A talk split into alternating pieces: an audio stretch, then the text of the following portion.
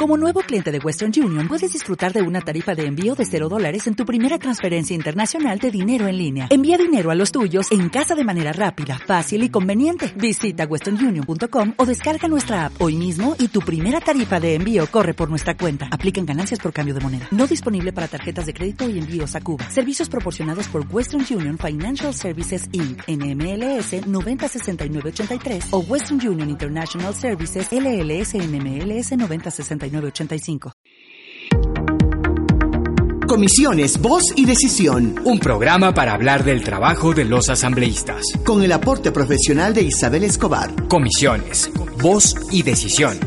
Bienvenidos y bienvenidas.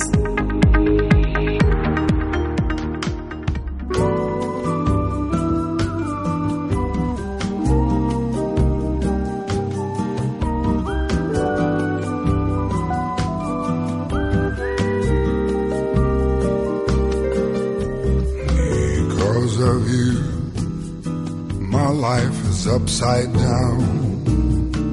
I love you anyhow. But this is much, too much to bear. You don't believe in me. Sometimes you disappear. And when I think you're near, you're so far away, far away, far away, far away, far away. Is it I can do? I have my hopes it's true. And if it's my mistake to love you, please don't take me wrong.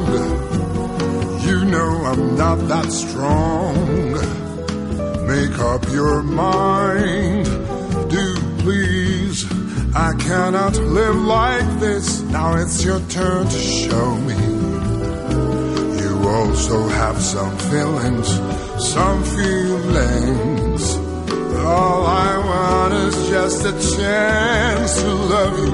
And then you see me flying so high up in the sky. So be what you are, but please let me believe you are mine. And then you see me flying so high up sky. So be what you are, but please let me believe you are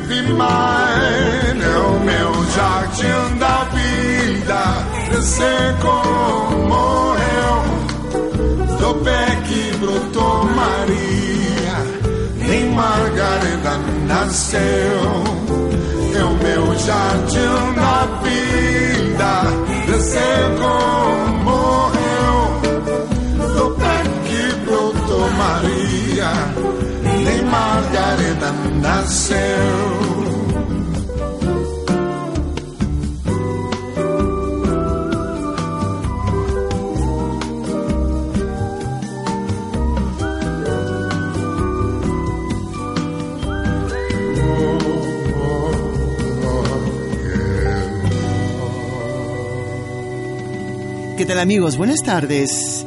Estamos en comisiones Voz y Decisión con la Comisión de Participación Ciudadana. Una tarde lluviosa, una tarde, yo no sé por qué, en especial la mayoría de los caballeros están un poco tristes.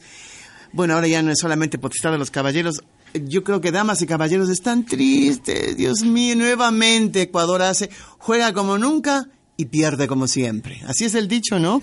Quiero darle un, saludo cordial al asambleísta Raúl Tello, que muy puntualmente atiende siempre nuestros llamados. Ante todo, yo quisiera, yo quisiera, señor asambleísta, que reciba usted em, un sentido pésame por la partida a los brazos del Señor de su papacito, don Víctor Elías Tello Sánchez.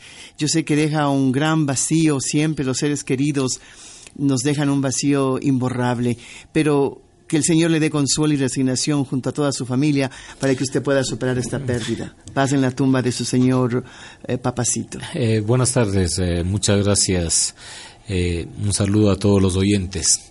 Sí, no deja de ser una cuestión dolorosa, a pesar de que ya venía cargando una enfermedad, pero mm, yo creo que de un padre siempre queda su huella Sí, como yo dije en la despedida, eh, no nos deja económicamente nada, pero nos deja una huella imborrable que es el ejemplo, el ejemplo de honestidad, de transparencia, de un hombre trabajador, de un hombre que jamás estuvo en conflictos absolutamente con nadie, eh, de un hombre que fomentó en nosotros valores, principios por encima de cualquier cosa.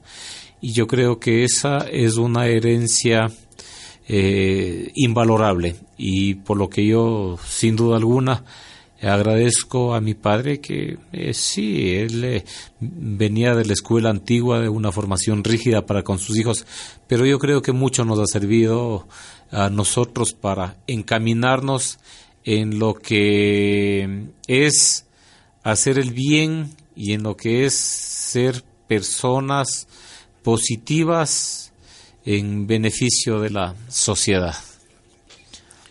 Yo digo, los, oh, los papacitos nuestros de la generación eh, que pasa ya los 50 años, creo que fue la última generación que justamente eh, vivió con los padres, con esa educación, eh, si bien es cierto, rígida, pero llena de amor.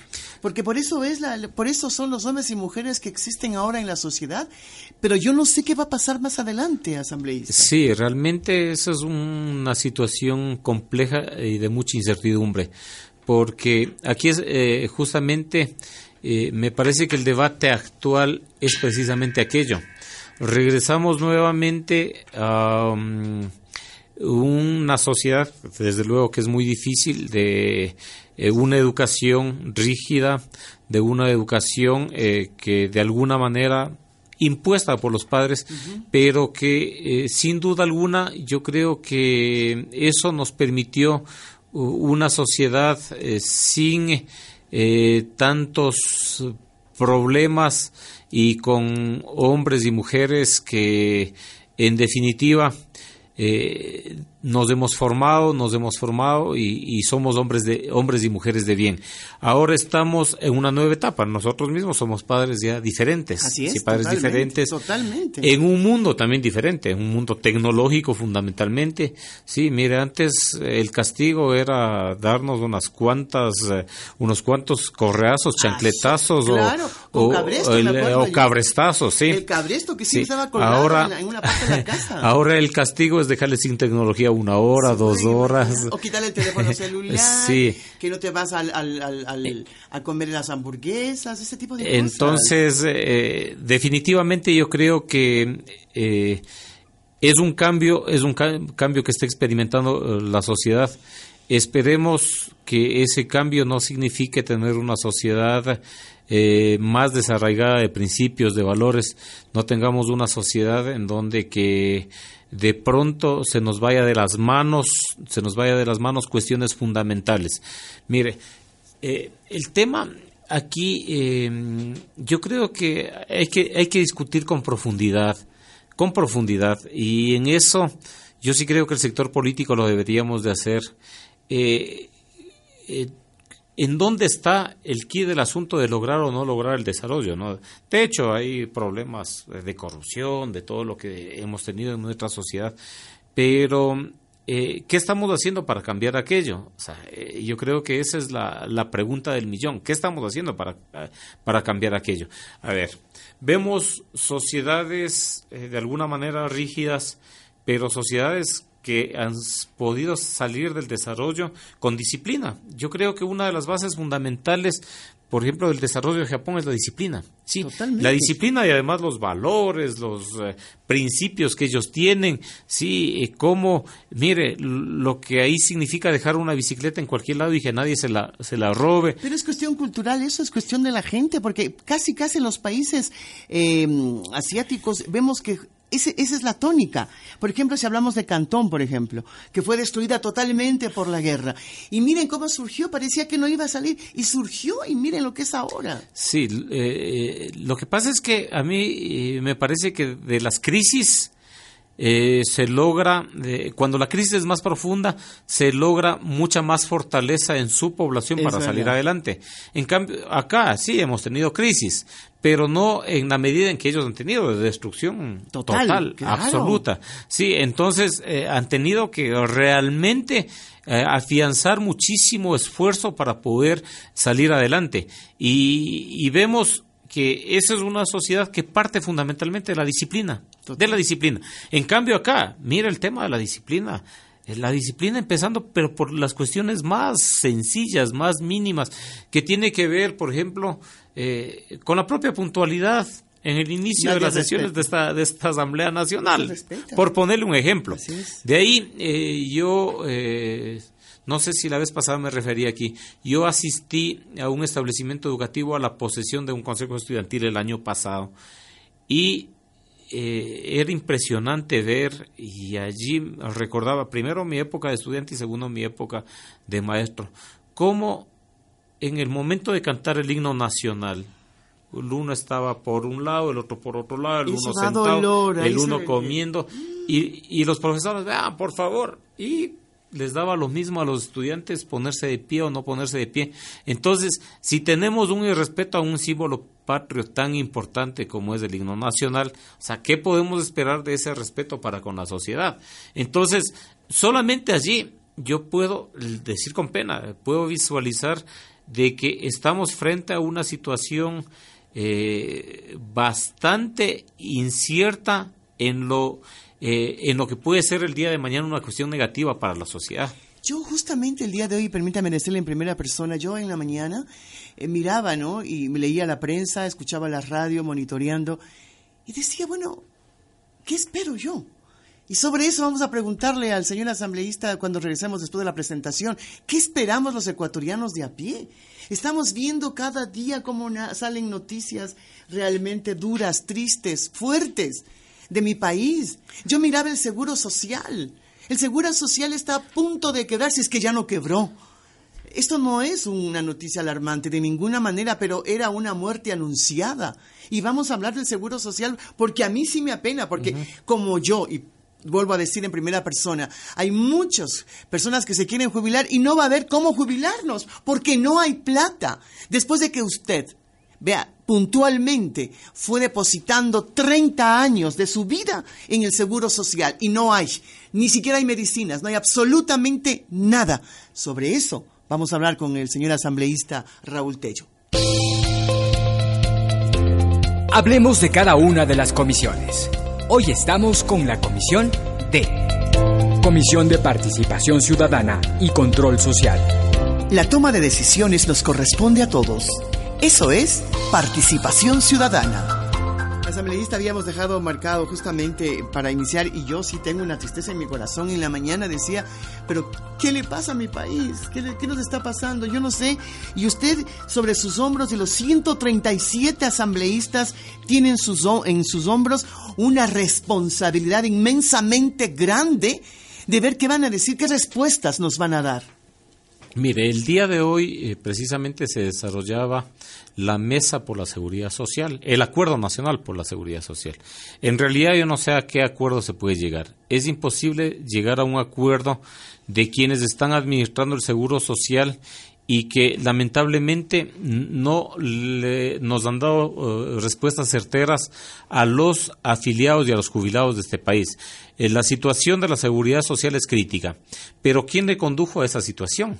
Quienes estuvieron al frente de una institución con muchísimos recursos, ¿sí? Lo manejaron alegremente y responsablemente por el lado de la corrupción y por el lado de la demagogia.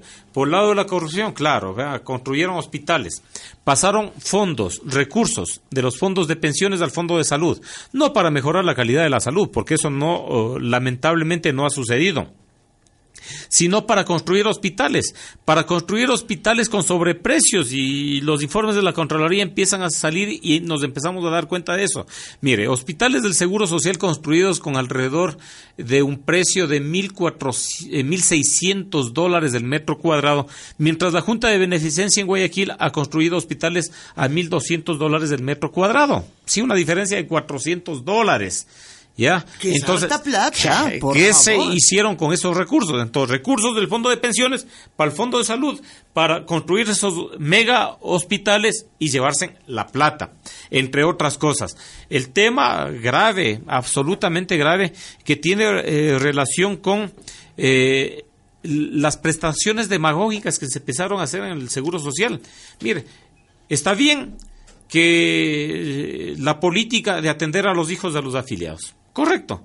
Pero miren, no puede ser una atención gratuita. Se tenía que hacer un aporte adicional. Pero correcto. mire, eso le está costando al Seguro Social alrededor de 300 millones de dólares al año.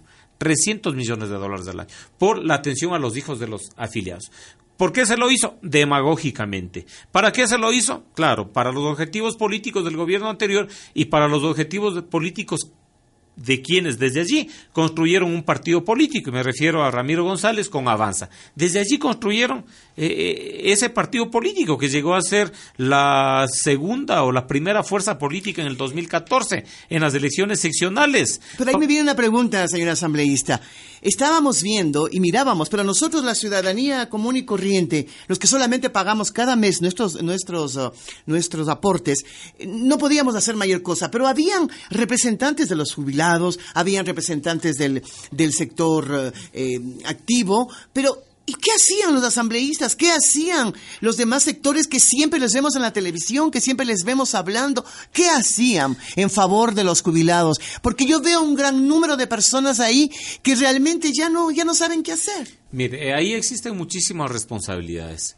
Mire, primero en el eh, tema del Consejo Directivo del IES, las cosas manejaron a su antojo y, y, quien se oponía a eso simple y llanamente le hacían a un lado. No recuerdo el nombre exactamente de una eh, vocal del Consejo Directivo del IES que le destituyeron. Le destituyó el propio Consejo Directivo. por, se oponía. Por un supuesto, por un supuesto trámite que ella eh, había hecho y que le estaba prohibido, un trámite que tenía que ver con el nombramiento de un funcionario.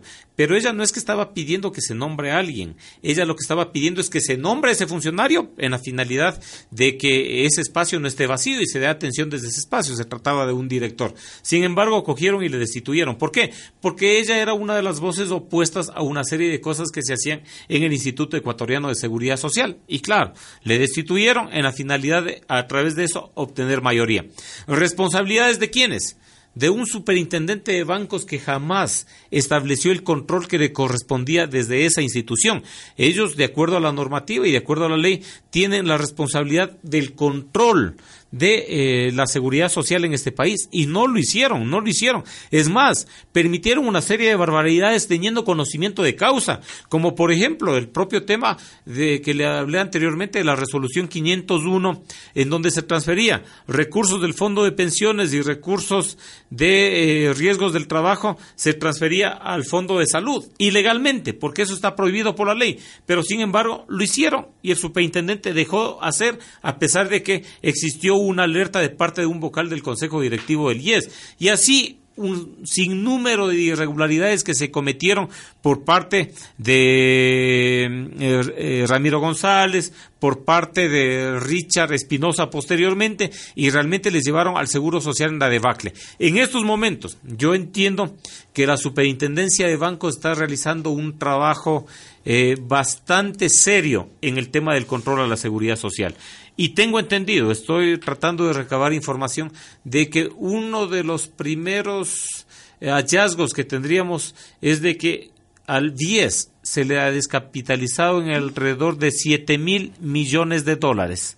7 mil millones de dólares. ¿Certero es eso? Sí, es certero. No, es eh, un dato O sea que los confirmado. jóvenes ahora ya no van a Sí. poder hacerse absolutamente nada. 7 mil millones de dólares que lo tomaron de aquí en la finalidad de pasarle al seguro para cubrir precisamente qué? Para cubrir el pago de los jubilados.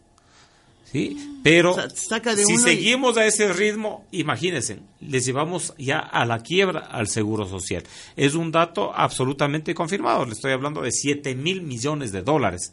¿Sí? Eh, es Bueno, que, lo que pasa es que los ecuatorianos ahora ya no tenemos problema cuando nos dicen 100 millones, 20 millones, Claro. ya no tenemos problema. Es- Pero a usted en la casa le falta un dólar, a usted en la casa le falta 5 dólares. Pero, vea, olímpicamente hablamos de millones Mire, de millones de La dólares. descapitalización del seguro social es a un ritmo de 1.400, 1.600 millones de dólares cada año. Es la descapitalización del seguro social. Entonces, yo en el mes de diciembre me reuní con el presidente del Consejo Directivo del IES y él me decía de que ya no tenían para el pago de los jubilados, del pago de pensiones. Ni siquiera para las nuevas jubilaciones, sino para los que están jubilados. Pero obviamente tenían que conseguir recursos y yo creo que, ¿qué hicieron? Me- eh, acudieron al BIES le descapitalizaron al BIES en la finalidad de ir cubriendo estos huecos. Pero ¿hasta dónde se puede cubrir esos huecos? Hasta donde el BIES tenga dinero.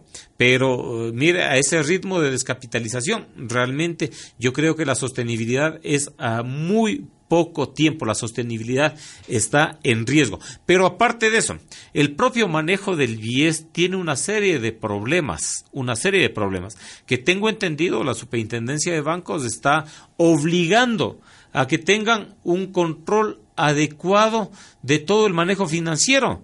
Yo tengo entendido de que hasta hace pocos días, no sé si habrían hecho las correcciones, pero eh, el sistema de control era ahí a través de Excel. Sí, a través de hojas de Excel. Entonces, es imposible que la banca a estas alturas y una banca muy importante con muchísimos recursos eh, tenga un manejo así. Entonces, yo estoy recabando toda la información de aquello porque precisamente estoy preocupado del tema de la seguridad social y, eh, y el te- es, que, es que el tema del seguro, el tema del seguro, ¿por qué es tan complejo? ¿Por qué es tan complejo? Es tan complejo porque, mire, cuando uno es joven, de pronto se puede decir, yo no necesito nunca ese Exacto, seguro ni social. quiere el seguro. Sí. Varios jóvenes lo dicen, es verdad. Primero, porque a, a la final yo nunca me enfermo. Sí. Segundo, porque si, me enfermo, cojo y me voy donde un médico privado y se acabó el problema. Soy joven. Sí, pero el problema es, llegó usted a la edad de jubilación, cuando necesita atención médica, Cuando realmente y si va necesita. allá y no tiene atención médica de calidad, los pocos recursos que usted tiene, tiene que irse a hacer atender privadamente. ¿Ya? Y si a eso se suma que no existan los fondos para el pago de sus pensiones jubilares, ¿de dónde sobrevive usted? ¿De dónde? Ya no tiene posibilidades de sobrevivir, pues. Sí, entonces realmente la situación pasaría a ser absolutamente dramática si no se hacen correcciones inmediatas. ¿Cuáles serían las correcciones, A ver. asambleísta? Pero es que es importante que escuchemos atentamente porque necesitamos los correctivos urgentes en el seguro social. Yo he planteado algunas alternativas. Primero, yo considero de que el manejo del seguro social no debe de estar en manos del gobierno de turno, para que no sea caja chica. Sí, eh, existen algunas deudas que tiene el Estado con el Seguro Social, pero que el Seguro Social no hace ningún esfuerzo por cobrar. Así es. ¿Por qué? Porque su representante es el presidente del Consejo Directivo del IES. Eh, yo he planteado de que ese consejo directivo tenga una conformación diferente. Sí, tiene que estar el representante del Estado, tiene que estar el representante de los empresarios, pero la representación mayoritaria debemos de tener los afiliados activos, los jubilados y el seguro social campesino. Ahí debería estar la, mayor eh, representación. Eh, el presidente del consejo directivo del IES puede ser cualquiera de los representantes menos del representante del gobierno, porque eso significa que siga teniendo un manejo desde, eh, desde ese espacio. Por otra parte, planteo de que en la finalidad de que exista un control por parte de afiliados y jubilados, eh, se establezca un mecanismo de control, de control de las inversiones porque es importante saber en qué se invierte la plata. Pero claro, si es nuestra. nuestra plata. Sí, y de las políticas que se aplican a través de qué? Que se establezca un Congreso Nacional de Afiliados, que funcione una vez al año, una vez al año. ¿sí? Se reúnen ese Congreso Nacional de Afiliados, delegados de todas las provincias del país, que asisten por delegación mediante un proceso absolutamente democrático, asisten y allí, primero, reciben informes financieros, ¿sí? Para poder hacer control. Y segundo, desde ese Congreso determinan las políticas y los planes anuales de la seguridad social. ¿En la finalidad de qué? De que exista la decisión de los afiliados y jubilados de qué se hace la plata de la seguridad social. Y viene el Congreso el siguiente año y hace el control de que si se aplicó o no se aplicó. Es decir, que no sea, que no sea una conformación de un consejo directivo que hace las cosas a las espaldas de los afiliados hace las cosas a las espaldas. Nosotros no nos enteramos, sino cuando el IES está quebrado. Pero asambleísta, yo recuerdo eh, cuando tenía, ¿qué? 20 años, igual, el seguro era igual y seguía igual y seguía igual. Nunca nos decían absolutamente nada. Y lo que usted dice es tan correcto, asambleísta, porque cuando uno es joven, vea, uno se come como un queso el mundo, ¿verdad? Y no le importa absolutamente nada. Pero cuando papá y mamá ya llegaron, pasados los 65 años, ahí hay problemas. Pero yo creo que la solución, yo digo como, como, como, como mm, afiliada al Seguro Social, es la privatización. Entregar en manos privadas para que el seguro social, esa es una idea que yo tengo nada más, pero es, es simplemente la transmito así, no sé usted cómo la ve. Con la respuesta asambleísta regresamos en, dos, en, en contados segundos. Vámonos entonces con una pequeña pausa y regresamos. Gracias por continuar en la radio de la Asamblea Nacional. Esto es Comisiones, Voz y Decisión.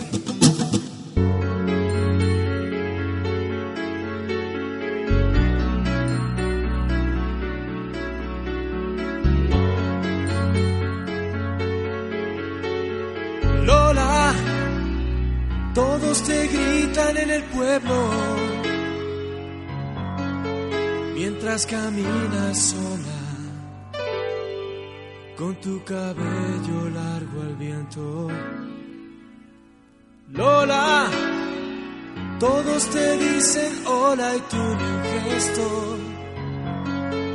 Hay quien te escribe versos. Hay quien te jura amor eterno. Lola, eres una calamidad. Todos tan cerca y tú tan lejos de querer amar. No, no sé qué hay en tus ojos, no sé qué hay en tu corazón vestido siempre de negro. Lola, vas arrasando con el pueblo, aunque andes siempre sola. Y nadie sepa quién es tu dueño.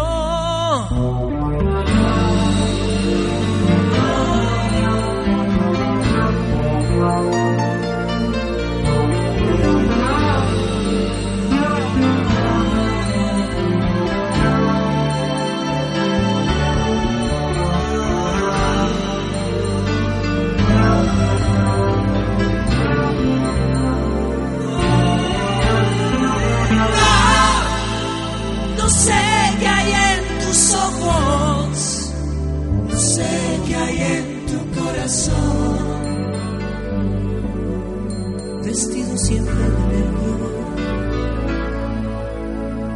Lola, es poesía tu silencio, es tu cuento misterio. En la neblina de tu cuerpo, Lola, eres una calamidad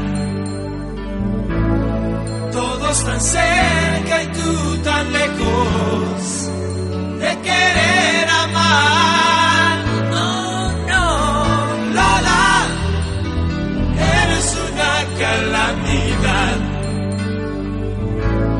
Todos tan cerca y tú tan lejos,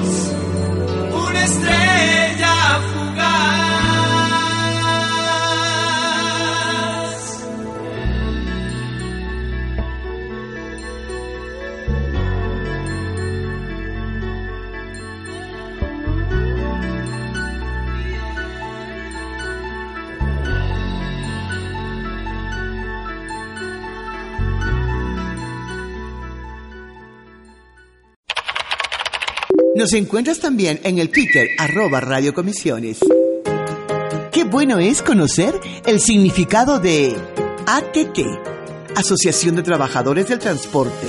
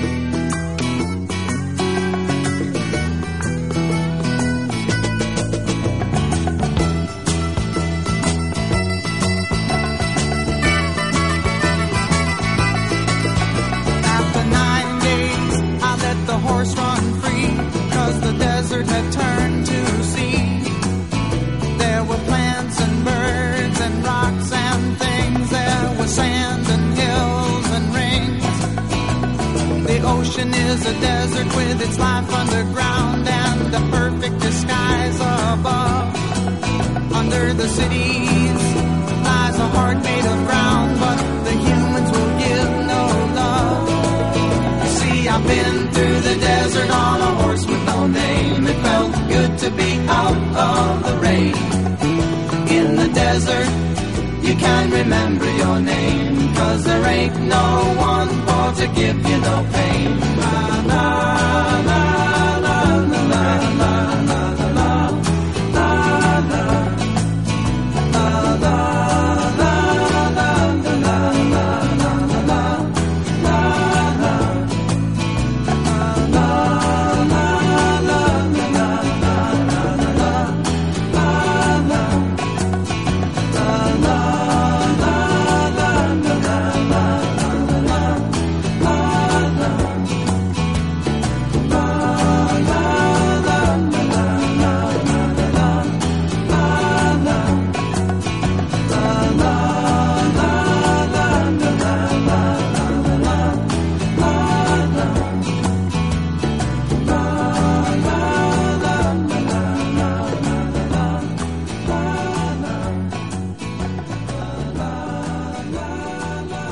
tardes. Gracias por preferirnos.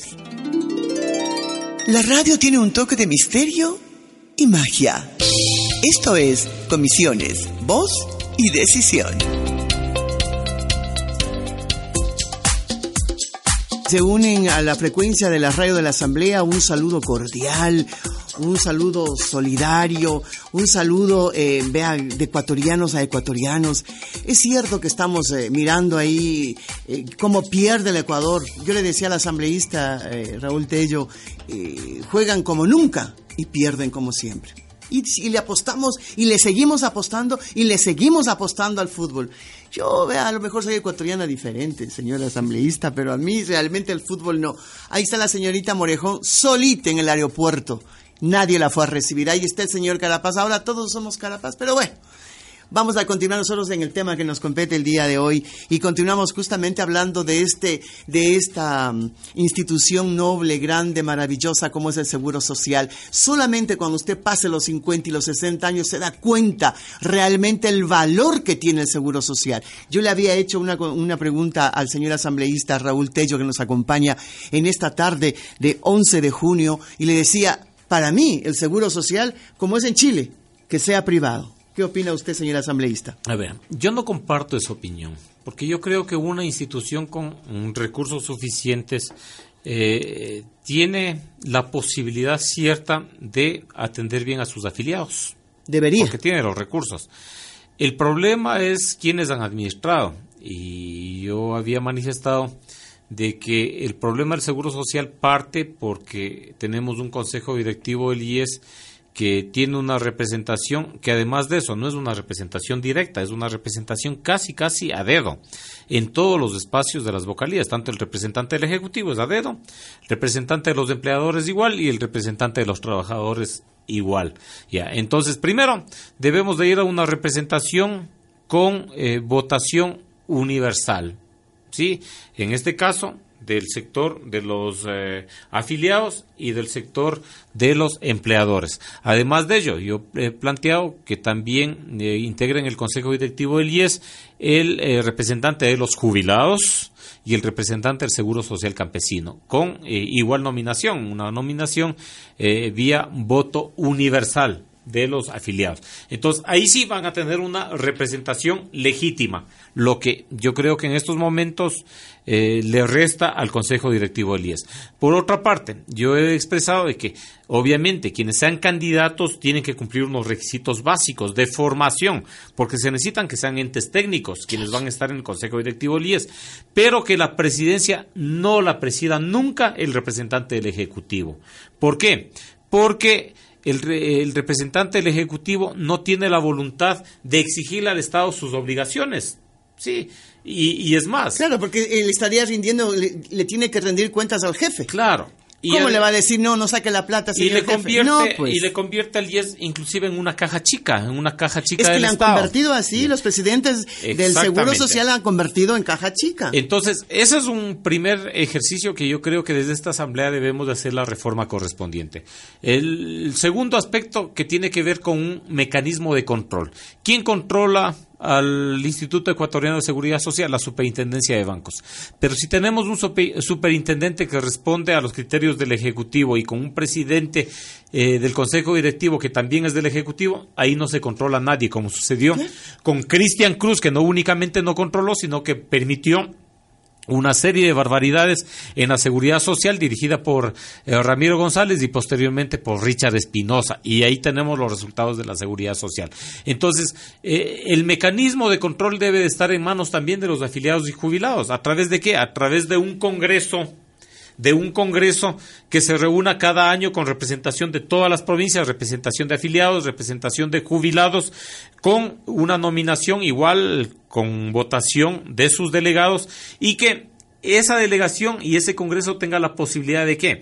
De evaluar, de controlar lo que ha hecho el Consejo Directivo durante un año, sí, además de ello, de establecer las políticas que se va a aplicar durante pero eso no va a suceder, asambleísta, porque acaban de, nominar a, a las nuevas autoridades del Seguro Social, así que eso no va a suceder. Solo quedará en palabras bonitas. Sí, nada más. pero yo sí creo que... Eh, porque la Asamblea podría hacer algo o no. Claro, es que esto es un tema legal y está en discusión en la Comisión de Derechos de los Trabajadores del proyecto de ley para la nueva integración del Consejo Directivo del IES. Entonces, frente a eso, frente a eso, eh, ya depende de la voluntad de los legisladores acá.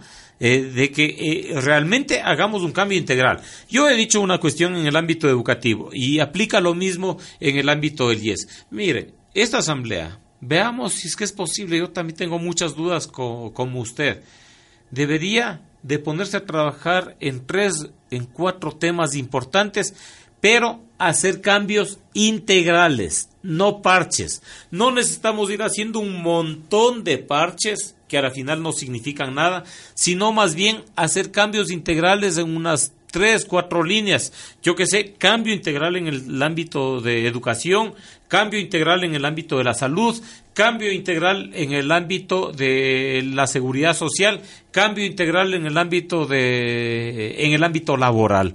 Se me ocurre eso, ¿no? Así a priori. Pero hagamos algo integral, no hagamos parches no hagamos parches. Miren, en el ámbito educativo tenemos que integrar los sistemas, eh, los niveles, sí, el nivel eh, eh, básico, preescolar, básico, bachillerato, con la universidad. Esa integración no existe, no existe. existe un divorcio entre, entre los, los diferentes niveles. Como yo decía, la primera secundaria y la, universidad. solo por decir una cosa. Entonces, entremos a analizar en su conjunto el tema de la seguridad social. Entremos a analizar integralmente el problema. Señor asambleísta, ¿será que hay mucho trabajo dentro del, de la Asamblea Nacional? Porque como usted dice, parches, parches, parches. ¿Cómo es posible que la ley del, de la, del, de la del el Código de la Salud, siete años se está demorando? El Código de Comercio se la vuelve a topar después de 100 años. Tenemos la ley de fomento productivo que me gustaría hablar luego con eso, pero ¿qué está pasando entonces? Mire, el problema son los intereses y la falta de visión de eh, largo, de mediano y largo plazo de los políticos ecuatorianos. Sí, yo le aseguro que gran parte de los asambleístas en estos momentos piensan en eh, qué va a pasar el 2021. ¿Sí? Y no están pensando qué va a pasar el 2030. Y digo el 2021 o sea, 21 por las elecciones. Por las elecciones. Están pensando en esas elecciones. Y acaban de, eh, de sucederá lo del 2021 y tocará estar pensando en el 2023. Entonces, el problema es el pensamiento de inmediatez que tenemos acá en el ámbito ¿Y egoísta, diría yo? Entonces, claro, mire, es que eh, aquí el político no piensa en las futuras generaciones, piensa en qué? En las futuras elecciones. Y ese es el problema. Y ese es el problema. Entonces, vamos a tomar esa frase que acaba de decir el, señor asambleísta. Acomodemos todo, acomodemos todo a qué? A lo que se viene el 2021, pues entonces todos con el cálculo político, el grupo político por aquí pensando cómo captar la presidencia, el otro grupo político por acá, cómo captar la presidencia por el otro lado y, y cómo captamos la asamblea y cómo captamos las mayorías, pero no estamos pensando en el mediano y largo plazo. Ese es el problema fundamental que ha tenido nuestro país. No hemos pensado en el largo plazo y eso ha impedido de que realmente eh, podamos implementar políticas de un verdadero desarrollo de nuestro país.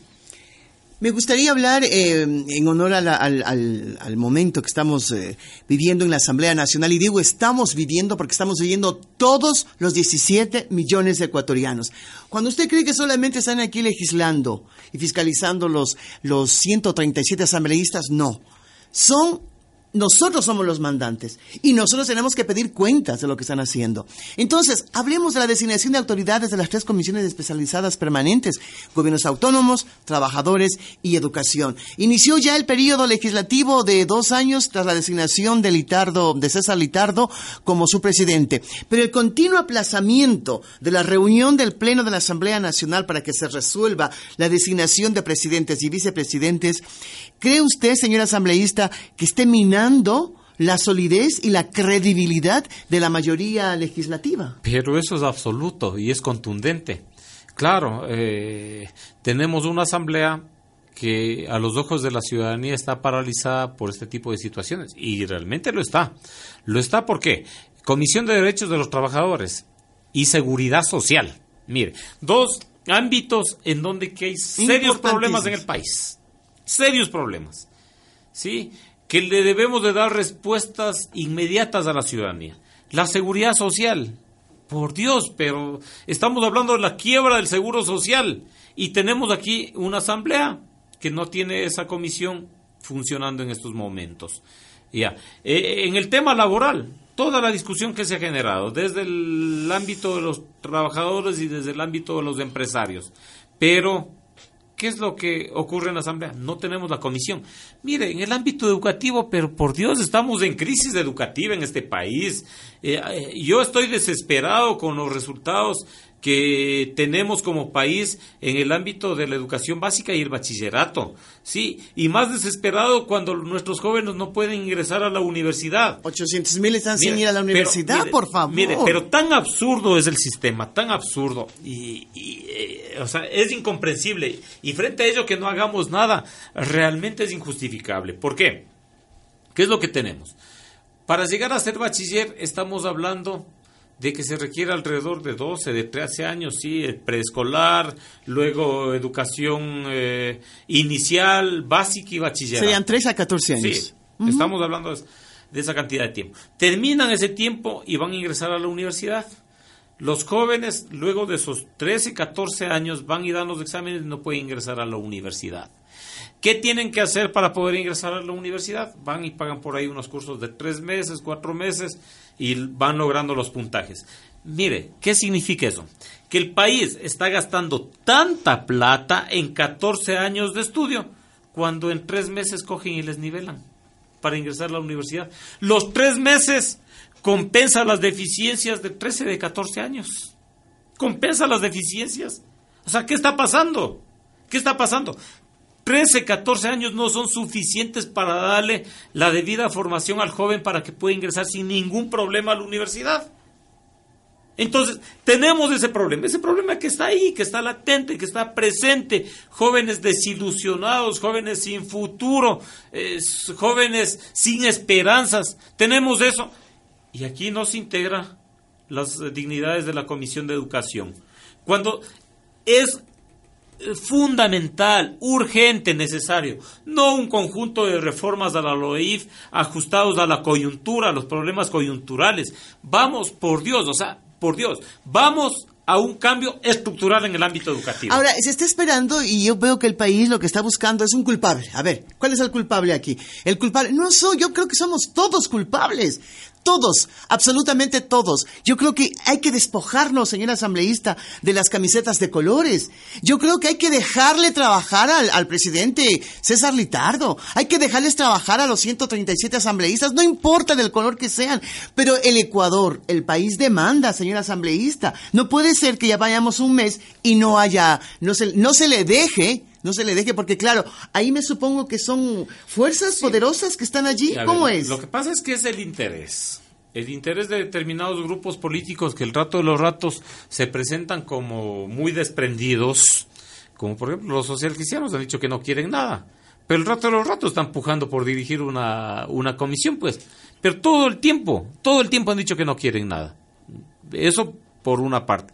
Y por otro lado también el Entonces sería fácil entonces, antes de continuar, sería fácil si el señor Vicente Tallano dice, bueno, yo me doy un paso al costado para poder hacer las cosas ya directamente en el Pleno? Claro, ¿O qué pasa? Fundamentalmente ser coherentes con el discurso que han dicho. O sea, si yo digo no quiero nada y estoy peleando por algo, ¿cómo es la cosa? Pues, o sea, si yo no quiero nada, no quiero nada. O si quiero, lo digo desde el principio, y muy bien lleguemos a un acuerdo en donde de por medio esté la agenda legislativa y de por medio también esté la nominación de las comisiones. Pero no podemos ser hipócritas.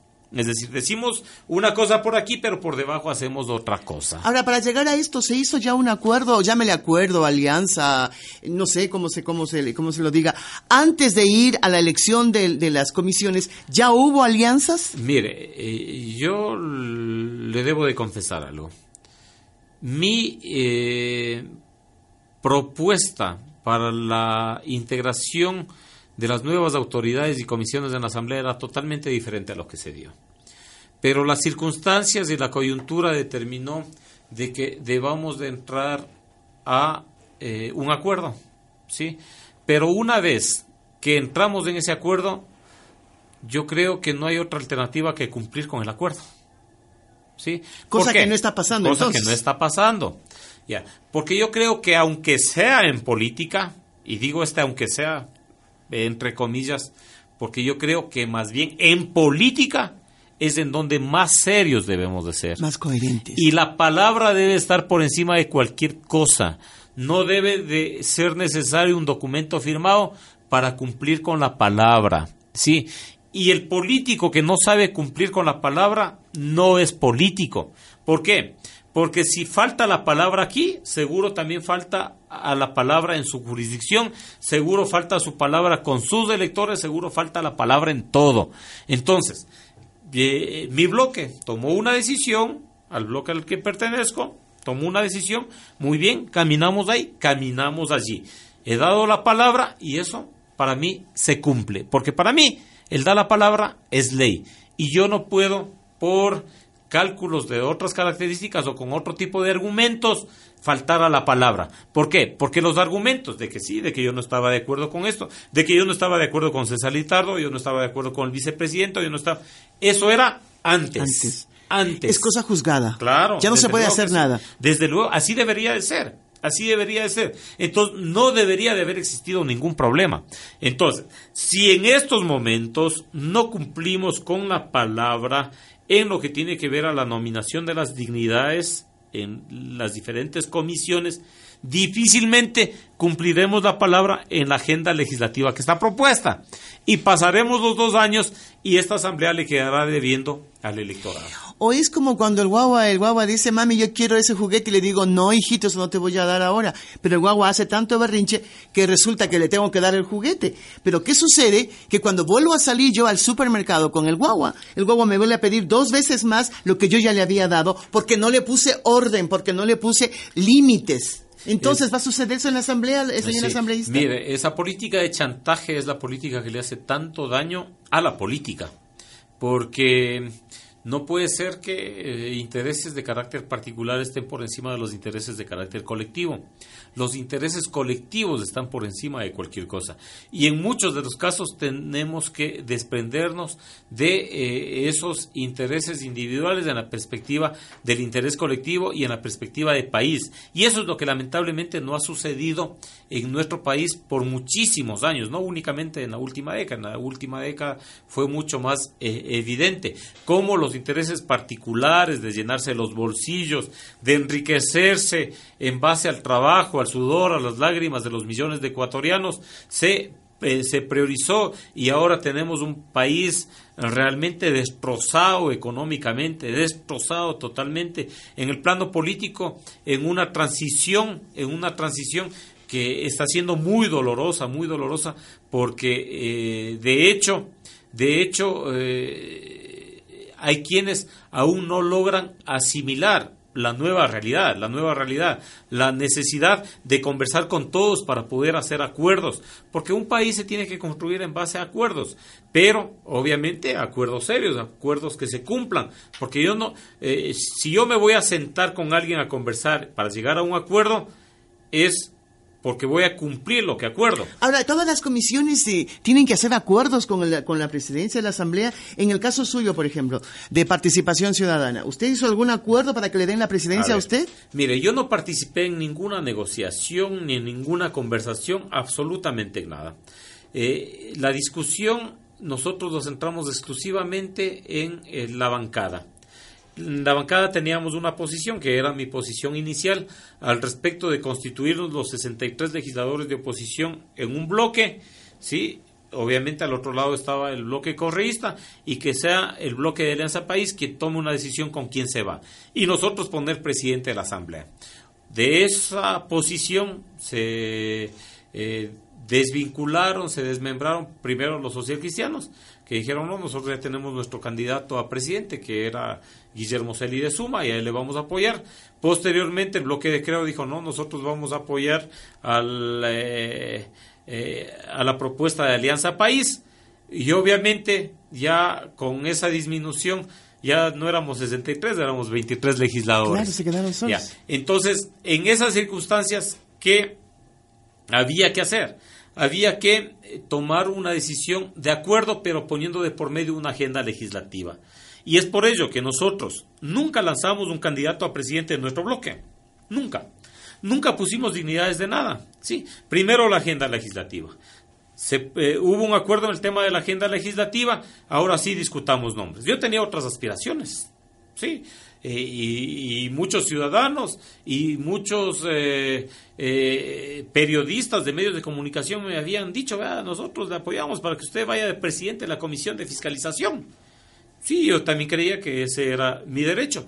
Pero obviamente, si las circunstancias políticas eh, demandan el tener que hacer concesiones, yo no tuve ningún problema. a mí me plantearon, Raúl, tú asume la presidencia de la Comisión de Participación. Vean, yo no tengo ningún problema. Sí, yo tengo la aspiración de la Comisión de Fiscalización, pero si me voy a, la presidencia de esa otra comisión no hay ningún problema. Y si no tengo ninguna presidencia tampoco pasa nada. Porque yo no he sido presidente de ninguna comisión en los dos años anteriores y hemos hecho un trabajo trascendente. Entonces, no Usted es, trascendente. no es, no es una condición sine qua non el estar de presidente para hacer algo trascendente aquí Pero en la yo pienso como ciudadana de a pie, común y corriente, algo tienen que tener las presidencias y las vicepresidencias para que todo el mundo quiera estar en la, en la presidencia y en la vicepresidencia. Y yo lo digo esto como que estoy transmitiendo simplemente el sentir de mi, de mi, de mi comadre, el sentir de la gente de a pie, el sentir del barrio, el sentir de la tienda, porque dice, ¿por qué? ¿Por qué quieren la presidencia? Mira, hay muchos que lo harán en la perspectiva de poder impulsar un trabajo legislativo de trascendencia.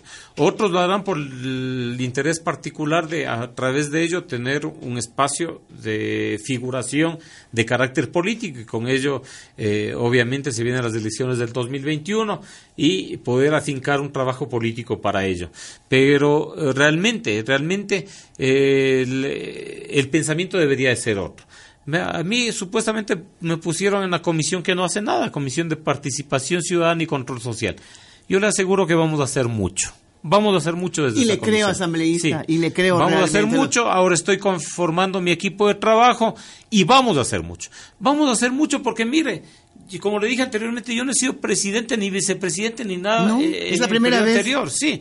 Y, y listo, y se hizo un trabajo, se hizo un trabajo trascendente. Y, en esta comisión vamos a hacer un trabajo trascendente. Es que yo creo que realmente al ser humano se le nota cuando tiene los valores, los valores bien definidos y claros. Vámonos a una pequeña pausa, mi querido, mi querido Byron, porque me encantaría, antes de que se nos vaya el asambleísta Raúl Tello, a, hablar sobre la denominada Ley de Fomento Productivo número 2. Porque todo el mundo, los ecuatorianos, digo yo, y, y claro, usted está en la casa, a veces está cambiando de canal y por ahí sale la, Asamblea Nacional y dice, no, mejor me, me quedo en la, Están hablando de fomento productivo y ¿qué será eso? No importa, me voy a la novela. Porque eso está pasando.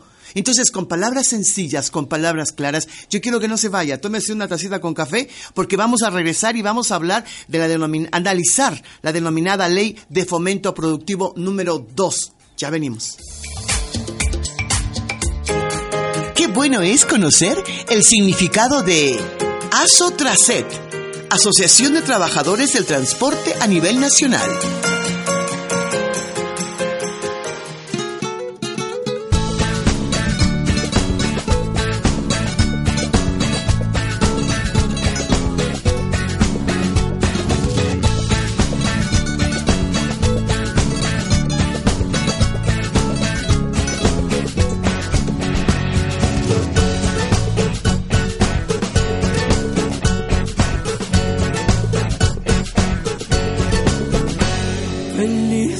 Sentirme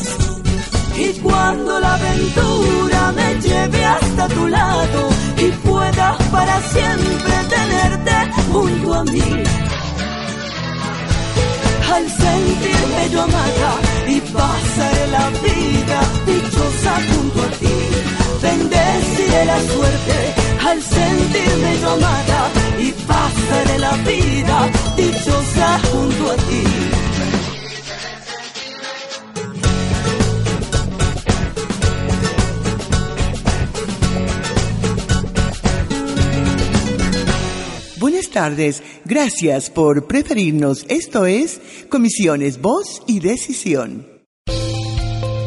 Esto es Comisiones Voz y Decisión.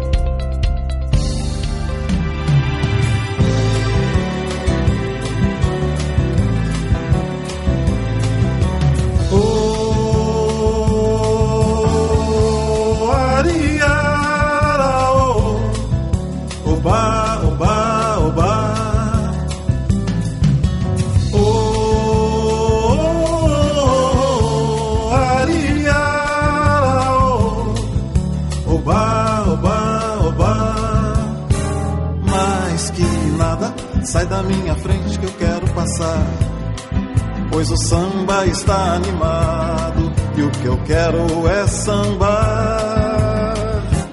Esse samba que é misto de maracatu.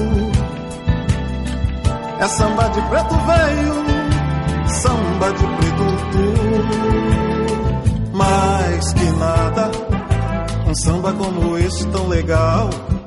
Você não vai querer que eu chegue no final.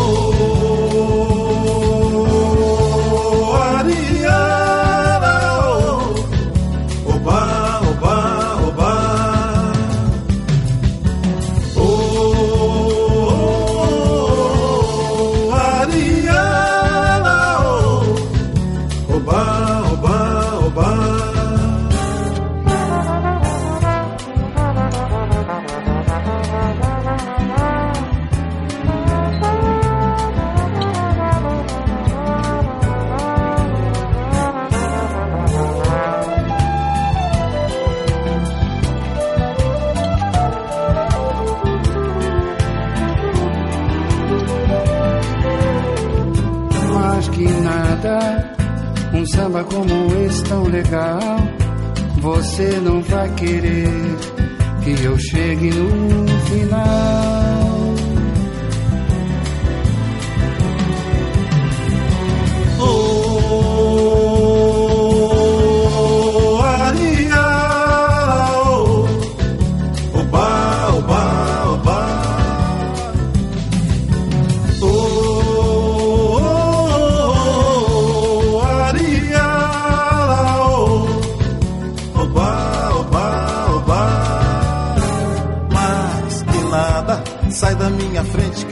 Passar.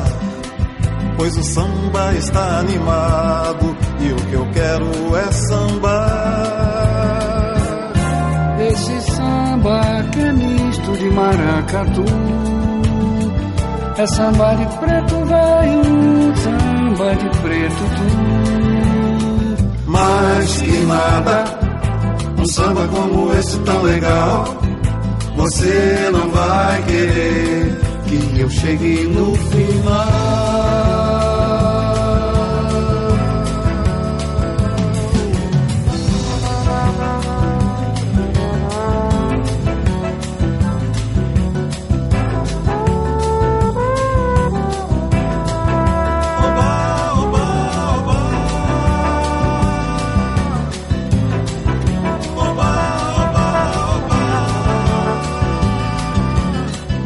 Amigos? Buenas tardes, bienvenidos y bienvenidas. Iniciemos con una frase de este estadista y científico estadounidense Benjamin Franklin.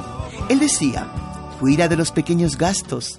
Un pequeño agujero, aunque no lo creas, hunde el barco. Totalmente de acuerdo.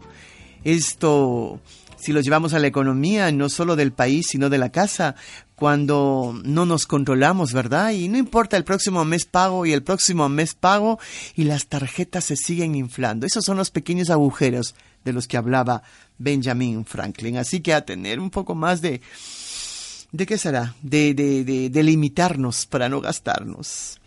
Bueno, ahora sí vamos entonces con la materia en sí. Durante la sesión número 103, la Comisión del Régimen Económico aprobó el plan de trabajo que va a desarrollar esta mesa legislativa durante el periodo de gestión 2019-2021. Los 11 asambleístas comisionados presentes votaron a favor de la propuesta de trabajo. Todas las normativas que impulsemos desde la Comisión del Régimen Económico van a contar con los aportes de la ciudadanía. Esto lo dijo su presidente. Daniel Mendoza expuso además que la situación económica actual del país, basados en indicadores económicos del PIB, pobreza, empleo, sobre la cual se ha generado el plan de trabajo de esta mesa, enfocado justamente a cumplir con lo que es, pero para todos, para las y los ecuatorianos. Daniel Mendoza dijo, siempre vamos a trabajar enfocados en dar soluciones a los problemas que afecten a nuestros mandantes, o sea, a usted y a mí. En las comisiones de la Asamblea Nacional debemos garantizar, dijo el legislador Mendoza, la aplicación de lo que determina la ley orgánica de la función legislativa. Las bancadas en el Pleno tenemos que deponer las posiciones personales y conectarnos con las necesidades ciudadanas. Asambleísta María Mercedes Cuesta. Hablamos de uno de los grandes retos justamente a nivel mundial que enfrenta la humanidad en pleno siglo XXI.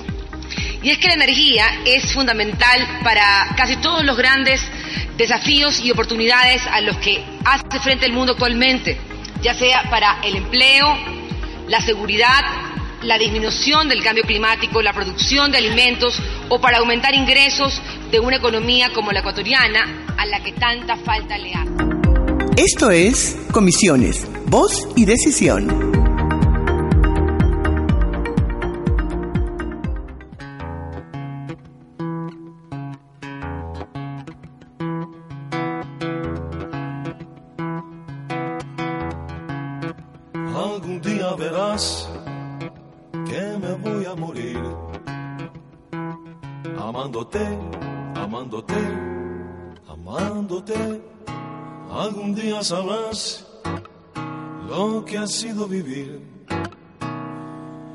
Amándote, amándote, amándote. Algún día verás, voy a morir.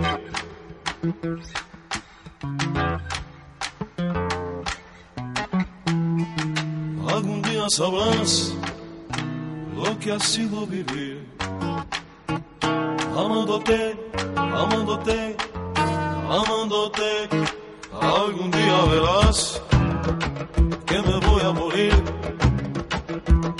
Amándote, amándote, amándote. Algún día sabrás lo que ha sido vivir. Amándote, amándote, amándote. Y fue así que me dijo te enamores de nadie, no te enamores de nadie, me dijo, de nadie, mi vida, mi amor, fue así que me dijo, no te enamores de nadie, no te enamores de nadie, me dijo, no te enamores de nadie, mi vida, mi amor, algún día verás que me voy a morir, amándote, amándote, amándote algún día sabrás lo que ha sido vivir. Amándote, amándote,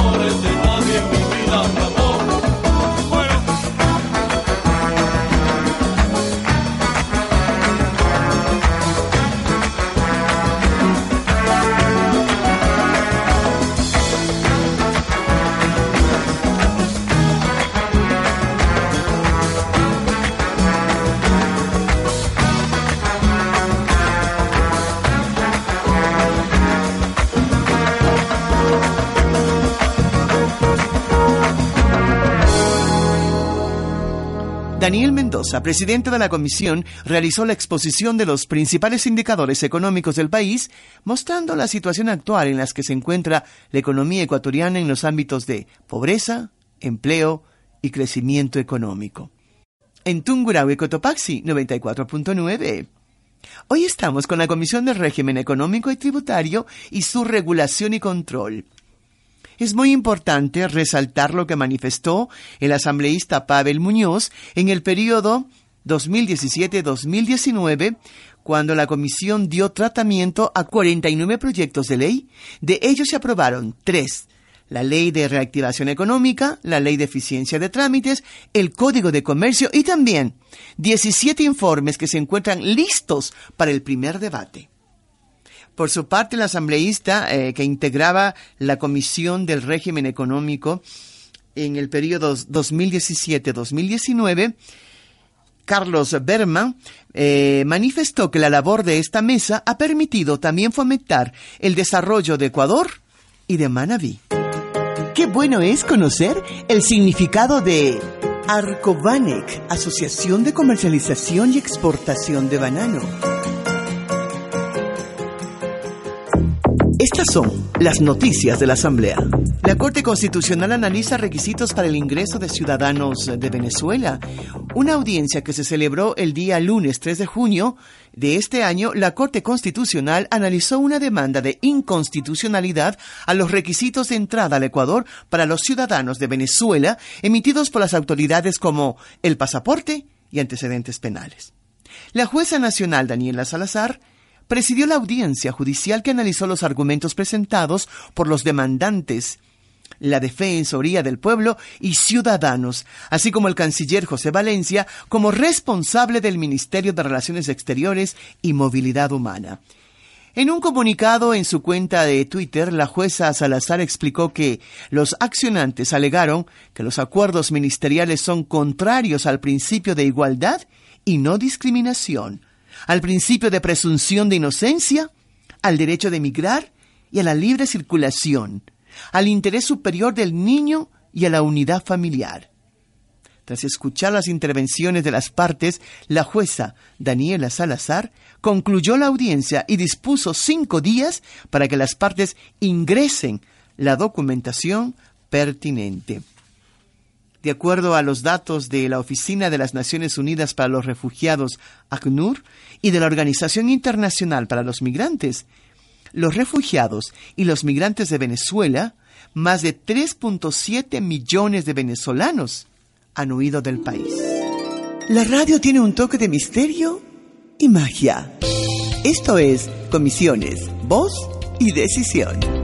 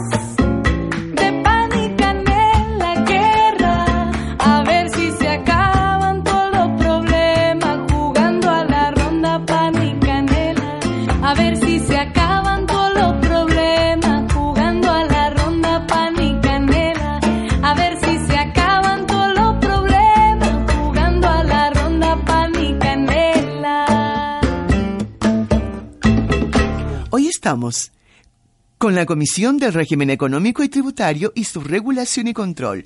Lo preside Daniel Mendoza, vicepresidente Franco Romero, y lo integran Juan Carlos Yar, Ana Belén Marín, Patricio Donoso, Luis Pa- Pachala, Henry Cronfle. Vicente Almeida, César Solórzano, Gabriela Larriati y Esteban Melo, Hermón Calle y Lira Villalba. Hablemos de cada una de las comisiones. Hoy estamos con la Comisión D. Comisión del Régimen Económico y Tributario y su regulación y control. Economía sostenible con leyes claras. El tema. Propondrán que sucursales de entidades financieras extranjeras puedan efectuar operaciones en el Ecuador. Pongamos entonces atención para este para el tema que nos compete en la Comisión del Régimen Económico y Tributario y su regulación y control, pues la comisión presidida por el asambleísta Daniel Mendoza, proseguirá con el tratamiento de las reformas al libro 1 del Código Orgánico Monetario y Financiero. La iniciativa se orienta a que las sucursales de entidades financieras extranjeras establecidas aquí en el Ecuador puedan efectuar todas las operaciones de acuerdo al ámbito especializado de la sucursal en el segmento comercial. Daniel Mendoza, autor de esta iniciativa, indicó que para la constitución de entidades financieras en el país con inversión extranjera, se deberá demostrar que está legalmente establecida de acuerdo con las leyes del país en donde está constituida. Asimismo, no deben tener impedimento para crear sucursales u oficinas en representación de Ecuador que su domicilio principal no se encuentre establecido en paraísos fiscales o jurisdicciones de menor imposición a la de nuestro país y de acuerdo con las definiciones que establezca el SRI. Con esta propuesta se pretende que la competencia generada por la inserción de las entidades financieras extranjeras haga que las entidades nacionales activen sus esfuerzos por reducir costos y aumentar su rentabilidad. Es importante que la inversión extranjera directa tenga seguridad jurídica y de regulación en materia financiera por parte del Estado. Esto va a permitir transferencia de tecnología, liberar recursos nacionales para la reinversión en otros sectores y acelerar la dinámica económica del país. Y con esto, claro, habrá más plazas de trabajo. En su propuesta, el parlamentario propone que las sucursales de las entidades financieras extranjeras constituidas en el país van a estar autorizadas para realizar las operaciones financieras. Según datos de la Superintendencia de Bancos, en el Ecuador existe actualmente solo una institución financiera privada del exterior operando en territorio nacional. Increíble cuatro oficinas de representación de bancos extranjeros, dos casas de cambio y solo una firma calificadora de riesgo, lo cual refleja la escasa actividad bursátil que existe y está vigente en nuestro país. Escuchemos la nota curiosa. La radio de la Asamblea en Imbabura nos escuchas en los 91.1. Ah, Oiga, esta noticia quiero darle a conocer, la puse como nota curiosa, júzguelo usted. Los funcionarios y trabajadores del municipio de Santo Domingo de los Áchilas mm, no podrán usar el teléfono celular en sus horas laborables. Es la disposición del alcalde Wilson Erazo quien sustentó la medida indicando que se busca mejorar la atención ciudadana. Gonzalito, mándele un aplauso. El burgomaestre también terminó el contrato de al menos 100 servidores municipales. No, en esto no le ponga aplauso. No puede ser, es lo que dijo el burgomaestre, ser posible que, en vez de atender ágilmente, estén en el gran chateo y guasapeo. Palabras textuales del señor alcalde de Santo Domingo de los Sáchilas, e indicó los motivos de retirar los celulares durante solamente las horas de trabajo, ocho horas nada más. Termina su jornada laboral y retira su teléfono. El alcalde no aclaró cuál sería el mecanismo de control en el cabildo donde laboran cerca de dos mil personas entre trabajadores y funcionarios. Ha recibido varias quejas eh, sobre la atención que reciben los usuarios y van a abrir un buzón de quejas porque identificó que hay contratados que no acuden a laborar y que cobran el sueldo. Increíble. Así que, bueno, el alcalde de Santo Domingo de los Áchilas, ¿sabe qué más hizo? Retiró las puertas de su despacho. Me voy a ir a Santo Domingo definitivamente. Yo amo a este alcalde. Nos vamos amigos, la felicidad de vivir no es algo que podamos encontrar por ahí, sino algo que se construye y que se va practicando. Es que siempre lo hemos dicho, cuando ostentamos una dignidad un poquito más arriba, como que el poder se nos sube. Así decía mi abuelita, yo no sé si sea verdad eso. Pero las cosas cambian, totalmente cambian y son diferentes. Nos vamos amigos, estuvo con ustedes Isabel Escobar y nos apoyó en esta tarde nuestro compañero Gonzalo Garófalo. Buenas tardes. ¿Qué le pasa a usted? ¿Qué le pica a usted? Anda mareado ese loco va. ¿Qué le pasa a usted? ¿Qué le pica a usted? Anda mareado ese loco va. ¿Qué le pasa a usted? ¿Qué le pica a usted? Anda mareado ese loco va. ¿Qué le pasa a usted?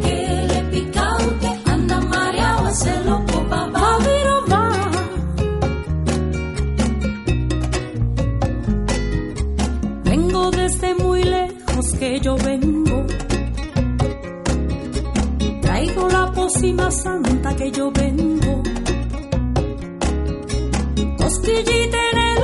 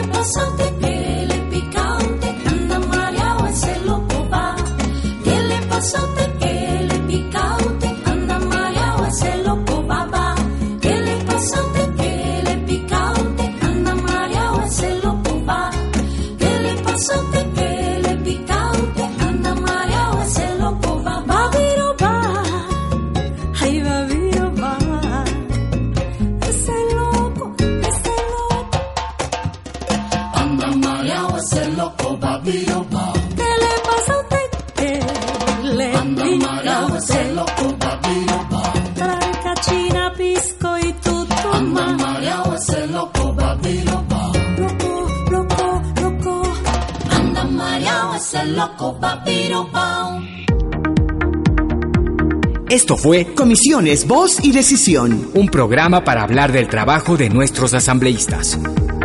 Gracias, su gentil sintonía.